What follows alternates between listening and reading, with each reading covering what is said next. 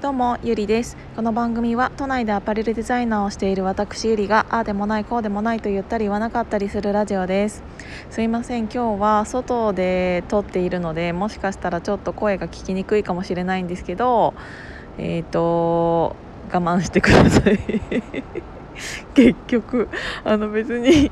だからといってあの聞きやすいところに移動とかができないのであの結果我慢してもらうしかないんですけど。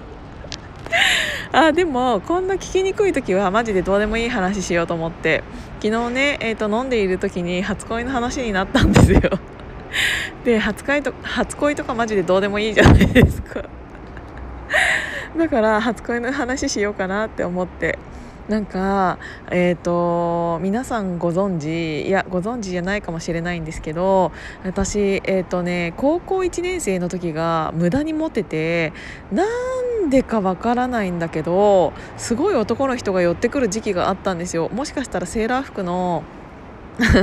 セーラー服が似合いすぎたっていう 顔面をしてたのかもしれないんだけどでねえーと、私はその群馬県桐生市っていうところで生まれ育ってがあのー、学校もうんそこにいたんですけどで女子校でで女子校のね、えーと文化祭っていうのがうんとあったの。でそれ何年生だったか忘れちゃったかな。2年生かな。なんだけどあの女子校の文化祭ってさすごいモワモワモワ 聞こえがめちゃめちゃいいじゃないですか。で私が、えー、通っていた高校っていうのがちょっとだけ、えーと、そこら辺の中ではちょっとだけ頭いいかなみたいな感じのところだったの。で、うんとそれとうーんちょっと近くにあるなんか同じ地域の男子校もあってで男子校の生徒は、えーと、すごく頭がいいところの人だったんですよ。で、えーと、男子校の生徒はその、えー、私がいる女子校の、えー、文化祭っていうのをすごく楽しみに来るわけじゃないですか逆もあるんだけどね。なんだけどうんと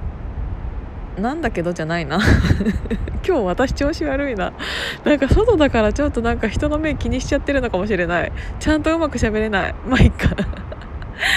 そうでねその男子校の生徒がその女子校に遊びに来るわけですよ文化祭にね。でその時にうんと声かけてくれた人がいてでなんか今度ご飯行ってくださいみたいな感じになってあいいですよみたいな感じでえっ、ー、と今度ご飯に行くことにその時はしてたんです。でその話をなんか知らないけどうんなぜか、えー、栃木の 栃木の、えーと、高校生の夜間学校校に通っていた男の子がなぜか聞きつけて どういう状況かよくわからないんだけどえっ、ー、とね桐生市っていうのがそもそも埼玉とうんと栃木と結構県境みたいな感じの細いところにあるんですよ。だからちょっとさちょっと行ったら埼玉だったしちょっと行ったら栃木っていうのもあったから、えーと、本当にね隣の県なんだけど本当に隣の町みたいな感じであのちょっとチャリチャリっていうか、うん、ちょっと車で行ったら栃木みたいな感じの場所に住んでいたので、まあ、そういうことがあったんですけどそう栃木の、えーと、夜間学校の男の子がなんかそれを聞きつけてなんかちょっと待ったみたいな感じになってなんかそいつとご飯行かないでくれみたいな感じになってめちゃめちゃモテるでしょ？そうでえっ、ー、とその男の子もなんか名乗りを上げてきてで結局私はその頭がいい方の、えー、生徒じゃなくって夜間学校の男の子に惹かれてその人と一瞬結局一瞬だったんだけど付き合うことにしたんですよね。だからそれがもしかしたら初初恋だったかなっていう話を昨日してたんだけどあのー、なんかさちょっとこれを聞いている人でうんと白線流しって知ってる？超なんか昔の話になるんだけどあの永瀬智也が、えーと、出ていたドラマで夜間の学生の話だったの、えーと、昼間の学校昼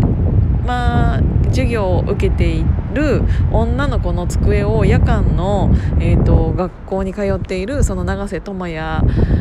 が、えーと同じ席をいつも使っていてその机にちょっと落書きをしたことによって2人が、えーと、少しずつ会ったことないんだけど、えーと、机のな机の落書きでつながれていくみたいな感じのストーリーだったんだけどめちゃめちゃ素敵でしょ？それがねスピッツのね「空も飛べるはず」っていう曲で、まあ、私はあのドラマがめちゃめちゃ好きだったんだけどもう何十年前の話なんだけどね。